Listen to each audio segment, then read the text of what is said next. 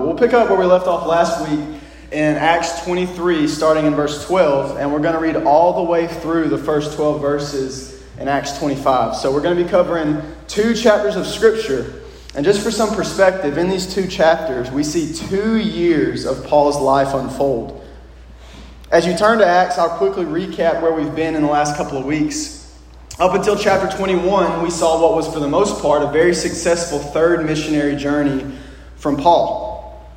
The gospel was being preached, lost souls were being saved, and churches were being planted. However, when Paul leaves the Ephesian elders to travel back to Jerusalem, everything takes a turn. Paul knew what was coming. From chapter 21 to where we are now, Paul has been brutally beaten. And the only reason he wasn't killed is because he was arrested first.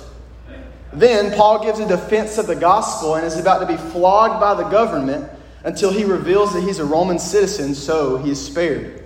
And last week we saw Paul before the council, and as he is ridiculed by all, he strategically creates division to get himself out of the spotlight.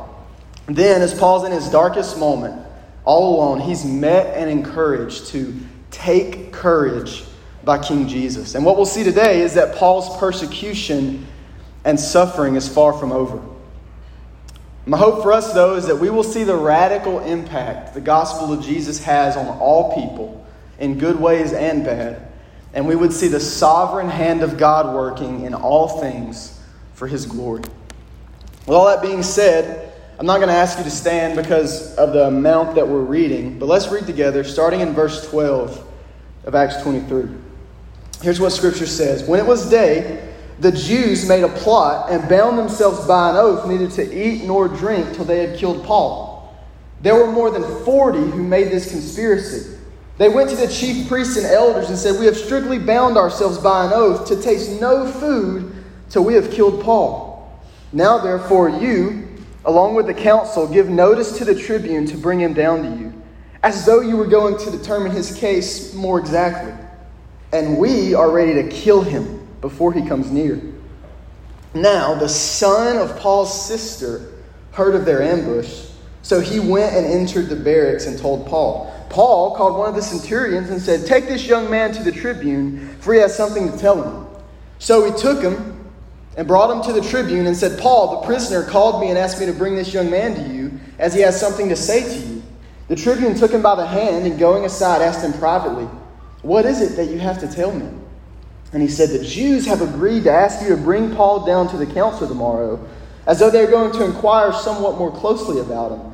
But do not be persuaded by them. For more than 40 of their men are lying in ambush for him, who have bound themselves by an oath, neither to eat nor drink till they have killed him. And now they are ready, waiting for your consent. So the tribune dismissed the young man, charging him, Tell no one that you have informed me of these things. Then he called two of the centurions and said, Get ready 200 soldiers with 70 horsemen and 200 spearmen to go as far as Caesarea at the third hour of the night. Also, provide mounts for Paul to ride and bring him safely to Felix the governor. And he wrote a letter to this effect Claudius Lysias, to his excellency, the governor Felix, greetings. This man was seized by the Jews and was about to be killed by them. When I came upon them with the soldiers and rescued him, having learned that he was a Roman citizen, and desiring to know the charge for which they were accusing him, I brought him down to their council. I found that he was being accused about questions of their law, but charged with nothing deserving death or imprisonment. And it, when it was disclosed to me that there would be a plot against the man, I sent him to you at once, ordering his accusers also to state before you what they have against him. So the soldiers, according to their instructions, took Paul and brought him by night to Antipatris. And on the next day they returned to the barracks, letting the horsemen go on with him. When they had come to Caesarea and delivered the letter to the governor, they presented Paul also before him. On reading the letter, he asked what province he was from. And when he learned that he was from Cilicia, he said, I will give you a hearing when your accusers arrive. And he commanded him to be guarded in Herod's praetorium. And after five days, the high priest Ananias came down with some elders and a spokesman, one Tertullus. What a name. They laid before the governor their case against Paul. And when he had been summoned, Tertullus began to accuse him, saying, Since through you we enjoy much peace, And since by your foresight, most excellent Felix, reforms are being made for this nation in every way and everywhere, we accept this with all gratitude. But to detain you no further, I beg you in your kindness to hear us briefly.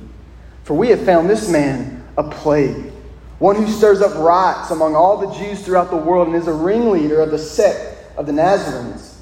He even tried to profane the temple, but we seized him. By examining him yourself, you will be able to find out from him about everything of which we accuse him.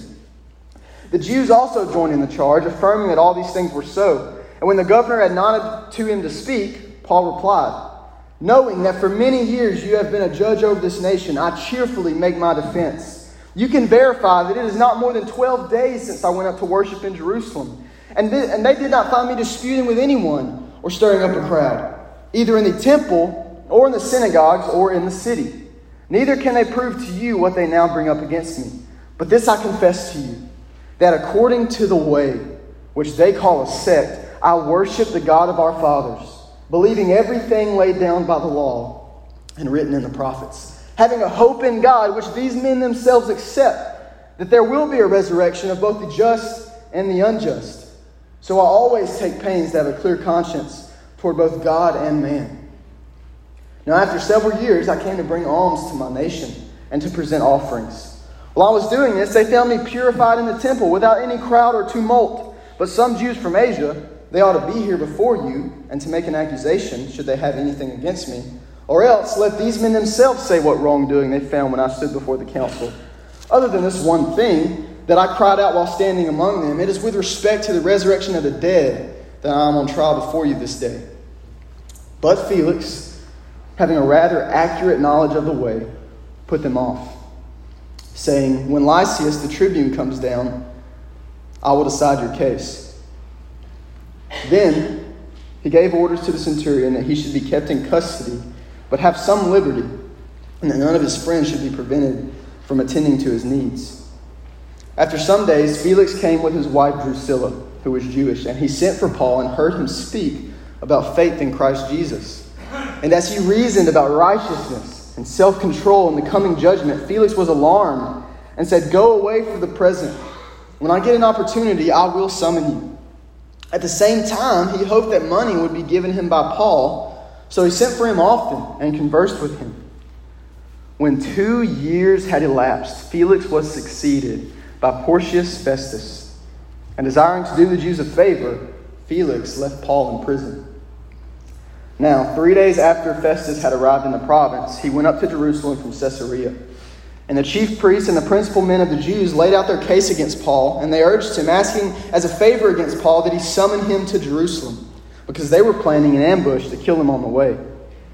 Festus replied that Paul was being kept at Caesarea, and that he himself intended to go there shortly. So, said he, let the men of authority among you go down with me. And if there is anything wrong about the man, let them bring charges against him. After he stayed among them not more than eight or ten days, he went down to Caesarea. And the next day he took his seat on the tribunal and ordered Paul to be brought. When he had arrived, the Jews who had come down from Jerusalem stood around him, bringing many and serious charges against him that they could not prove. Paul argued in his defense Neither against the law of the Jews, nor against the temple, nor against Caesar have I committed any offense. But Festus, wishing to do the Jews a favor, said to Paul, do you wish to go up to Jerusalem and there be tried on these charges before me? But Paul said, I'm standing before Caesar's tribunal where I ought to be tried. To the Jews I have done no wrong, as you yourself know very well. If then I am a wrongdoer and have committed anything for which I deserve to die, I do not seek to escape death. But if there is anything to their charges against me, no one can give me up to them. I appeal to Caesar. Then Festus, when he had conferred with his council, answered, To Caesar you have appealed, to Caesar you shall go. Father, Lord, I pray this morning that you would enlighten our hearts to understand your word, and that as we dig into your word, we would see the gospel in the life and in the persecution of Paul. In Jesus' name, amen.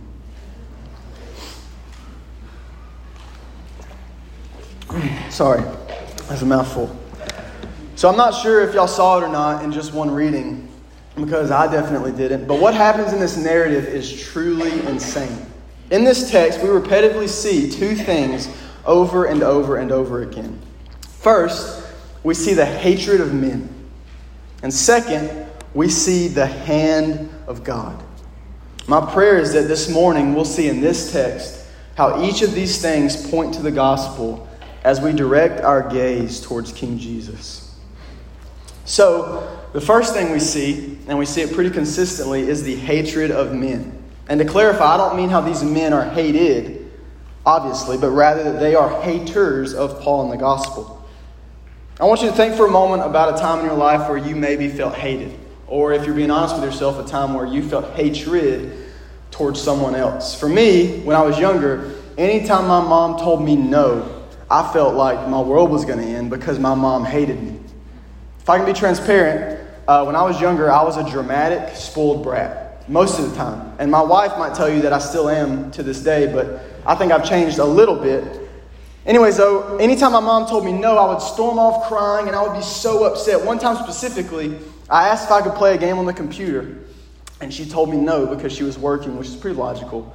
But as any normal person would do, I stormed off to my room, slammed my door shut, locked it, and laid at the foot of it, yelling through the crack that my mom hated me and I hated her for hours literally multiple hours. I was dehydrated from all the tears that I cried. I was very dramatic. Um, and I'm sure you can probably think of a time in your life, maybe less dramatic, but a time where you felt hatred or you felt hated by someone. But now I want you to take that thought, experience, and feeling and multiply it by about a trillion. Because that is the situation Paul is in. Right at the beginning of our text, we see that over 40 Jewish men have made an oath that they will not eat and they will not drink until Paul is dead. Like, that's radical. They will go to any length necessary to kill Paul. They try to do it in secrecy and deception. Then they try to call in a favor to the leader to put Paul in a prime position where he can be killed. And for literal years, they're doing everything they can to make sure Paul is killed. And as soon as Felix, the governor, leaves and a new governor enters the picture, two years after this narrative starts, Luke tells us that within, within three days of Festus coming into the province, the leaders of the Jews laid their case out against Paul with hopes it would lead to his death. They held this hatred and grudge against Paul for two years. There's no question that these men were radical. They were so zealous to see Paul killed, but why? And I believe there are two big reasons that these men were willing to do anything to see Paul dead. First, they hate the message. They hate the message. If I can draw your attention back to Acts 22, Paul is speaking of his encounter with Jesus. And Luke tells us that G- these Jews were listening up until this word, is what he says. But what was this word that they listened up to? It's when Paul tells these Jews that God sent him far away to the Gentiles. Now, in our context, that doesn't seem like a big deal, but to these guys, it is massive. You see, in all the Old Testament, the Jews are God's chosen people, and the Gentiles were not. And that's just how it was. But when Jesus came, Paul's letter to the Ephesians tells us that he broke down the dividing wall of hostility between Jew and Gentile. That is a big deal because we are Gentiles and who 5,000 years ago would have had little to no access to God like the Jews did simply because Gentiles weren't God's chosen people. And even all throughout the book of Acts, we've seen how the apostles are trying, having to wrestle with the reality that Gentiles can now have the same exact relationship with God that they've enjoyed. So, in this moment, why do the Jews here hate this message that Paul is speaking? because they've taken pride in their religion. They are consumed with themselves because they are God's chosen people, as if God chose them because of how good they are. Now, compare this to the heart and message of Paul in 1 Timothy 1. He says, A saying is trustworthy and deserving of full acceptance that Christ Jesus came into the world to save sinners, of whom I am the foremost. But I receive mercy for this reason that in me, as the foremost, Jesus Christ might display his perfect patience as an example to those who are to believe in him for eternal life. So Paul says here basically, Jesus called me because I'm the greatest sinner. Actually, I'm so awful that he's going to use me as an example to show how good he is to save and sanctify someone as awful as me. This is radically different from the cry of the Pharisees, and it's precisely why they hate Paul's message. The thing they find all their value and self worth in, Paul is crushing it with the gospel of Jesus. They believe that God chose them because they are so good. But Paul exclaims that Jesus saves sinners because he is so good. They believe God chose them because they are so good. But Paul exclaims, Jesus saves sinners, which is all of us, because he is so good. This completely flips their religion on its head. It means the story is no longer about them and who they are, but about Jesus and who he is. The righteous, worthy Son of God that reveals to us our wickedness, yet also redeems us unto himself. The one who shows us the depth of our guilt while at the same time pouring out to us the goodness of His grace. This is the message of the gospel, and it's the message that the Jews are so zealously trying to stomp out. Therefore, because Paul is the mouthpiece of this miraculous message, they will do whatever they must to make sure he dies and the message dies with him. Which leads us straight to number two. These people want Paul dead because they hate the messenger. See, when the Jews are making accusations here, they literally say, This man, Paul, he's a plague. he's a plague that must be dealt with. And at first glance, it may seem very obvious. Oh, yeah, they hate him, duh. But let's dwell on for a moment how crazy this reality actually is. And to do so, we must remember who Paul was before he met Jesus. He tells us himself, in his own words, that he was a Hebrew of Hebrews, a Pharisee of Pharisees. In other words, he was the best of the best as far as being Jewish goes. It's kind of like saying these guys preach, but that guy Tucker, he can preach. Now, I know that's not true. I'm glad nobody said amen. But it was just an example. But Paul tells us himself in Philippians 3 that he was truthfully, truthfully, the best of the best. He was, he was the cream of the crop. In fact, when he met Jesus, he was on his way to beat and kill Christians seeking approval from his leaders. And on the path that Paul was on, he was fast tracking to become a leader of the Jews. When we think about it, really, the could have been in this scenario is radically different from what actually happens. And I don't want us to miss it. In an alternate reality, instead of the Jews persecuting Paul for claiming Jesus, they would be praising him for stomping out the movement. Instead of them losing it when Paul tries to teach about the Lord, they would be longing to hear every word he said about the law. Instead of seeking death for Paul's actions, they would be finding delight in them. Paul would no longer be an enemy with the gospel, he would be a dear friend who's working to stomp it out. But what happened? What has created such a radical change from this imaginary scenario to reality? The answer is simple one word Jesus.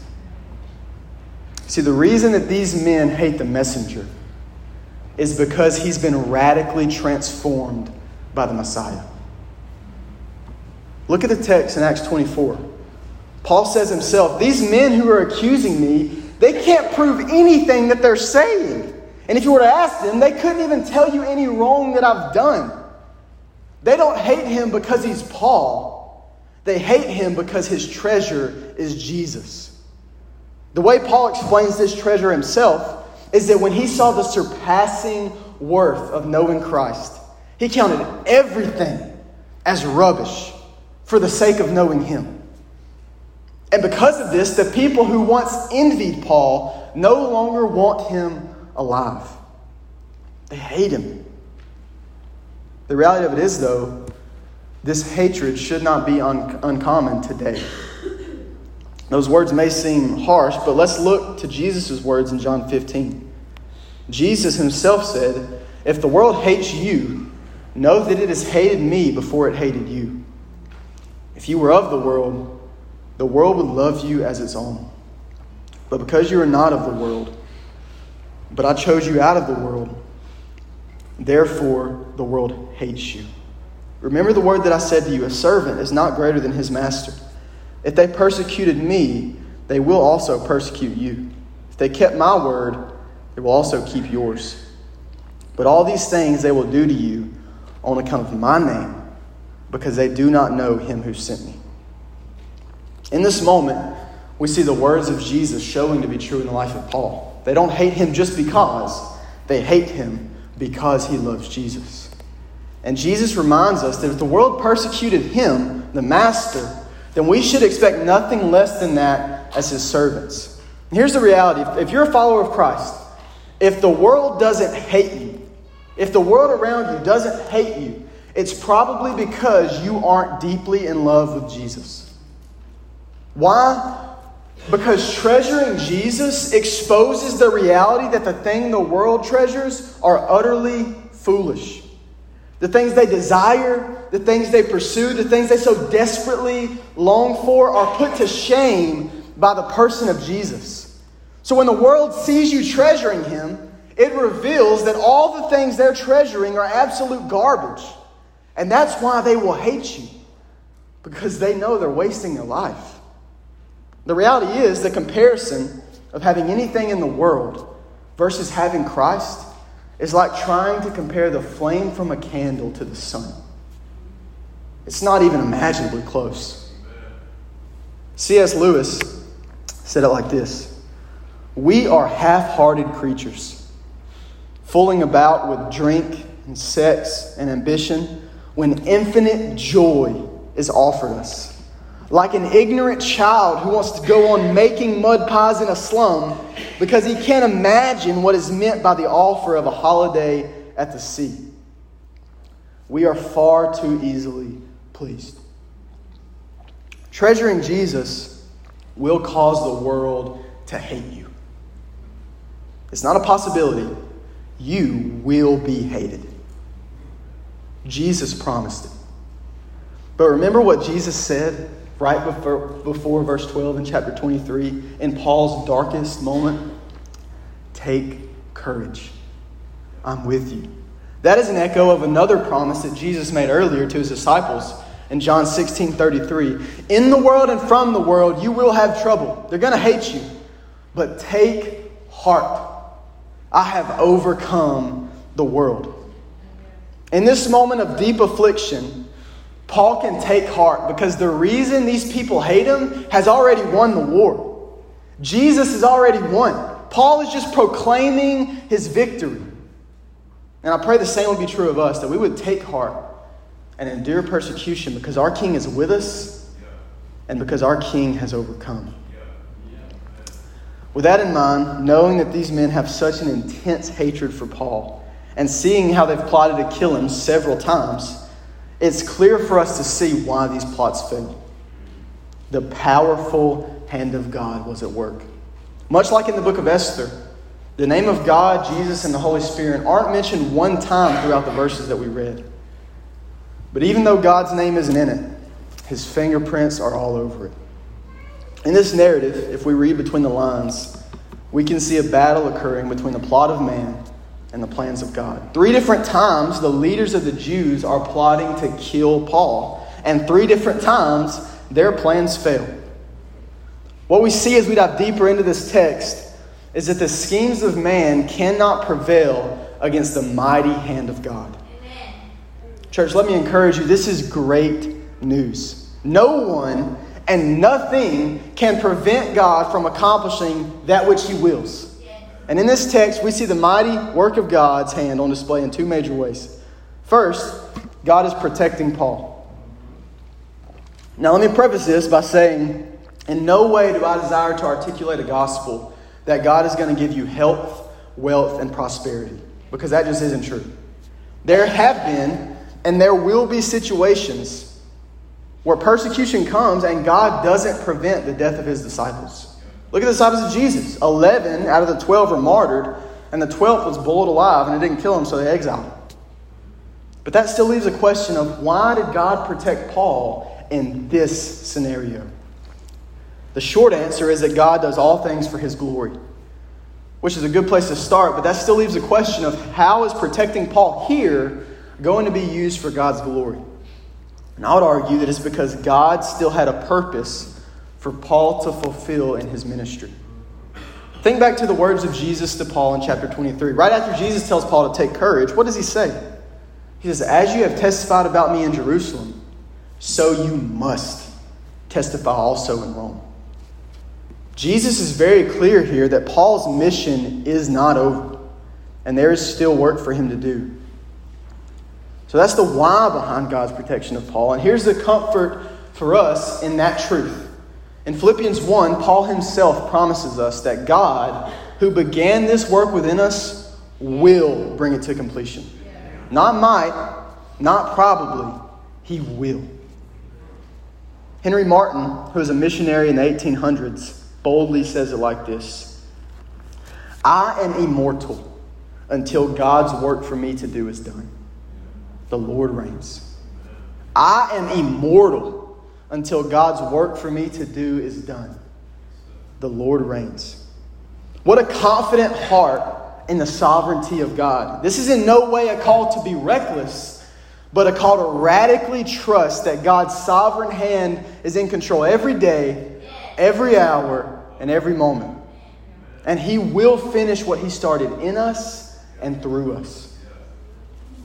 But now that we've seen why Paul was protected by God, let's shift gears and look at exactly how Paul was protected by God. Right after Jesus has reassured Paul of his purpose, the Jews devise a plan to kill Paul and to do it sooner rather than later. Everyone who needs to be ready is ready. All of the pieces in play are perfectly coordinated for an incredible attack and victory. So, what prevents this attack from happening?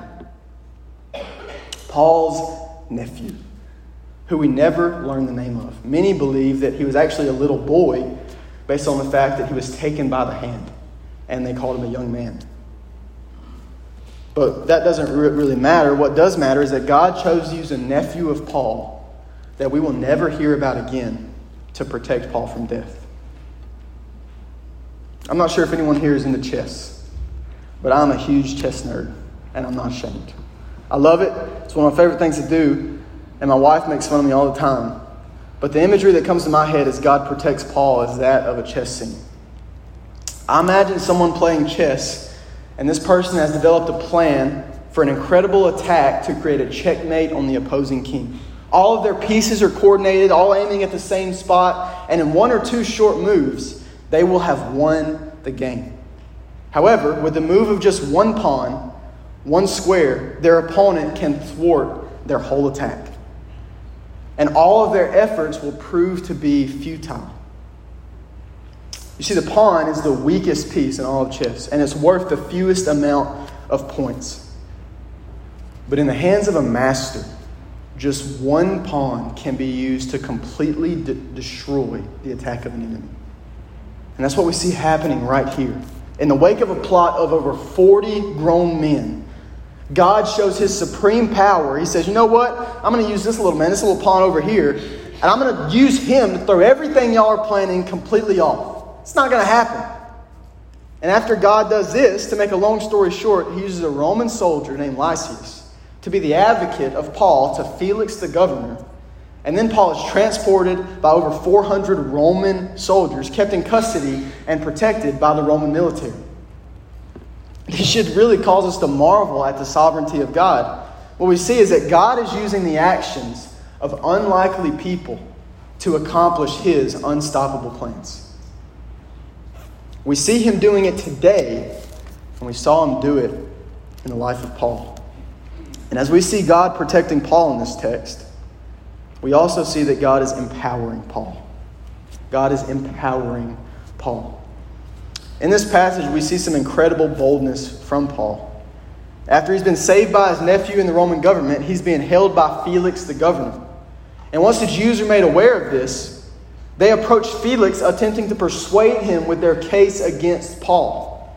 Then, as Paul is standing before these men to give an appeal, he boldly refutes all of their claims.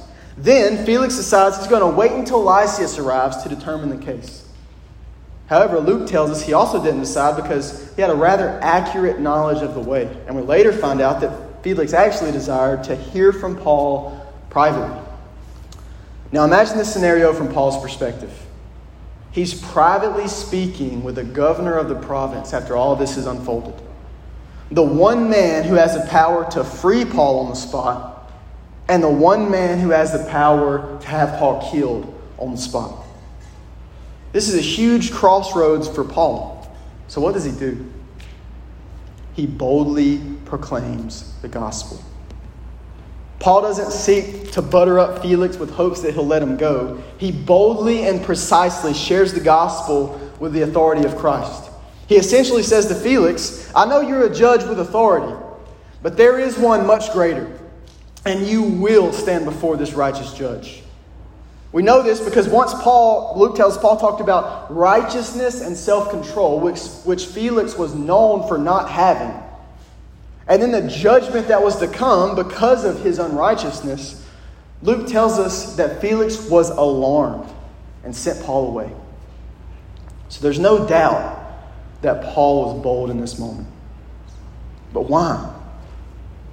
Because at the very beginning of chapter 23, Paul was so done with all of this that he strategically created division so he could be taken away from the crowd. He didn't want anything to do with it. So, how is Paul now being so bold? Because he's been empowered by the Father. It isn't explicitly stated in the text, but I believe we can accurately infer that Paul has been empowered by God in two major ways. Paul's empowered by the words of Jesus, and Paul is empowered by the actions of the Father. We've already talked about both, so I'll be brief. I know I've called our attention back to this verse a lot, but it's because it matters in verse 11 of chapter 23, you, should, you could probably tell me by now, but we see Jesus exhort Paul to take courage. Now, I don't know about you, but if my king, the one that I've lived the, the past almost 30 years for, comes to me in deep affliction out of nowhere and exhorts me to take courage, you best believe by his grace I'm going to take courage. And that's what we see Paul do right here. In this one verse, we see a huge pivot from Paul's desire to escape the crowd to his bold defense and proclamation of King Jesus in this life or death moment in his ministry.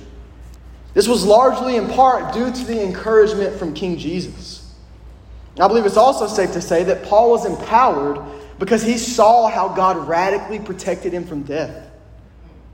Think about a time where someone did something extremely kind, radical, and selfless for you. How did that make you feel? For most, it fills them with joy and gratitude. But it also fills them with the desire to show that same radical love back. Now, in no way can Paul repay God for what he's done. But seeing the radical showcase of God's power to save in this situation must have comforted Paul with the truth that God is with me. He has not forsaken me, and He is still using me. What a comforting reality that empowers Paul to boldly proclaim the name of Jesus. In this scenario, Jesus' words and God's actions, though they are different, they both point Paul to gospel truth that helps him press on.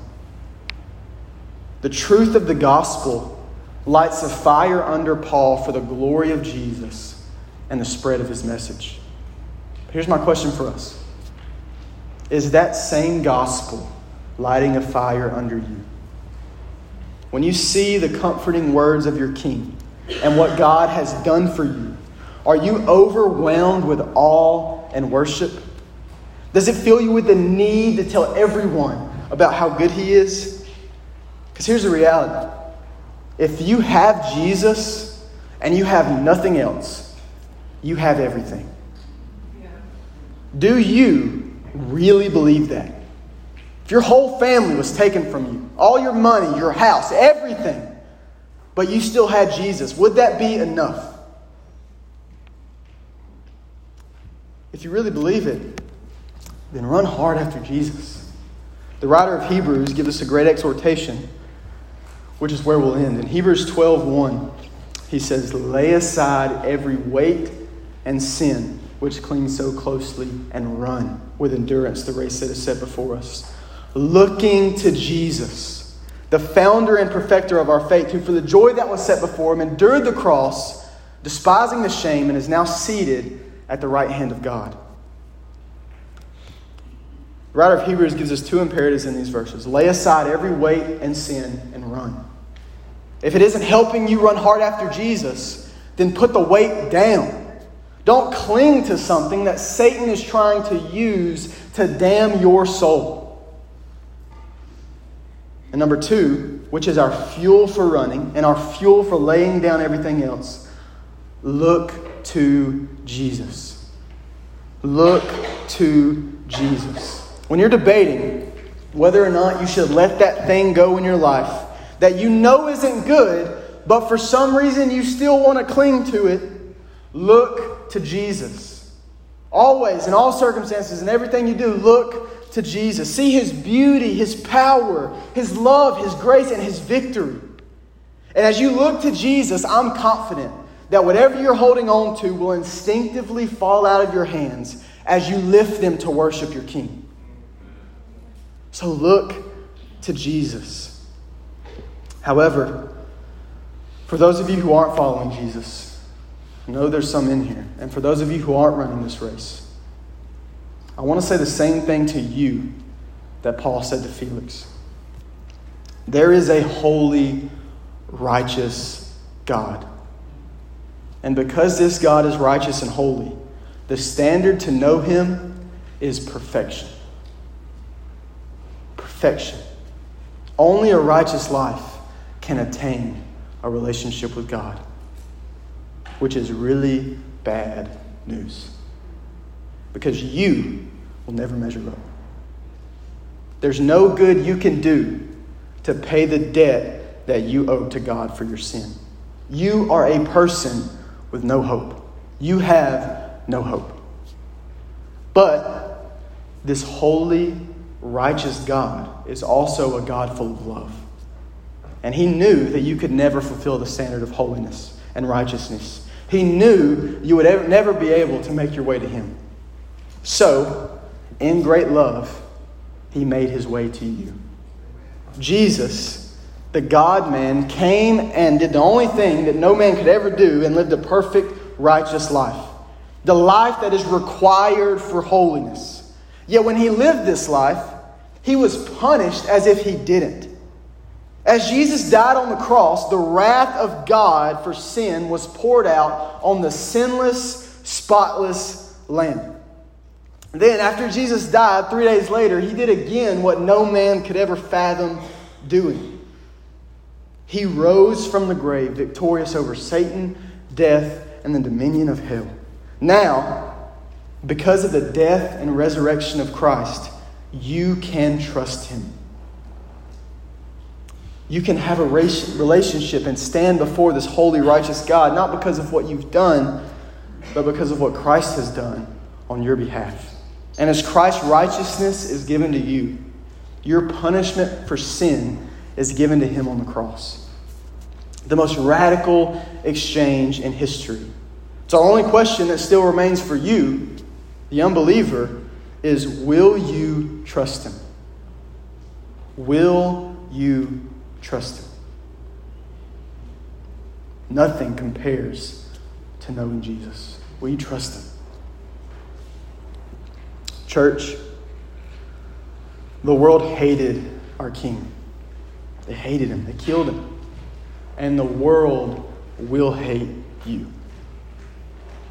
But just as Paul did, Let's lay aside everything, count it all as rubbish, and let's look to Jesus. Look to Jesus. No one else. Look to Jesus, our risen Savior, as we run this race for the glory of God. Endure the hatred as we rest in His hope.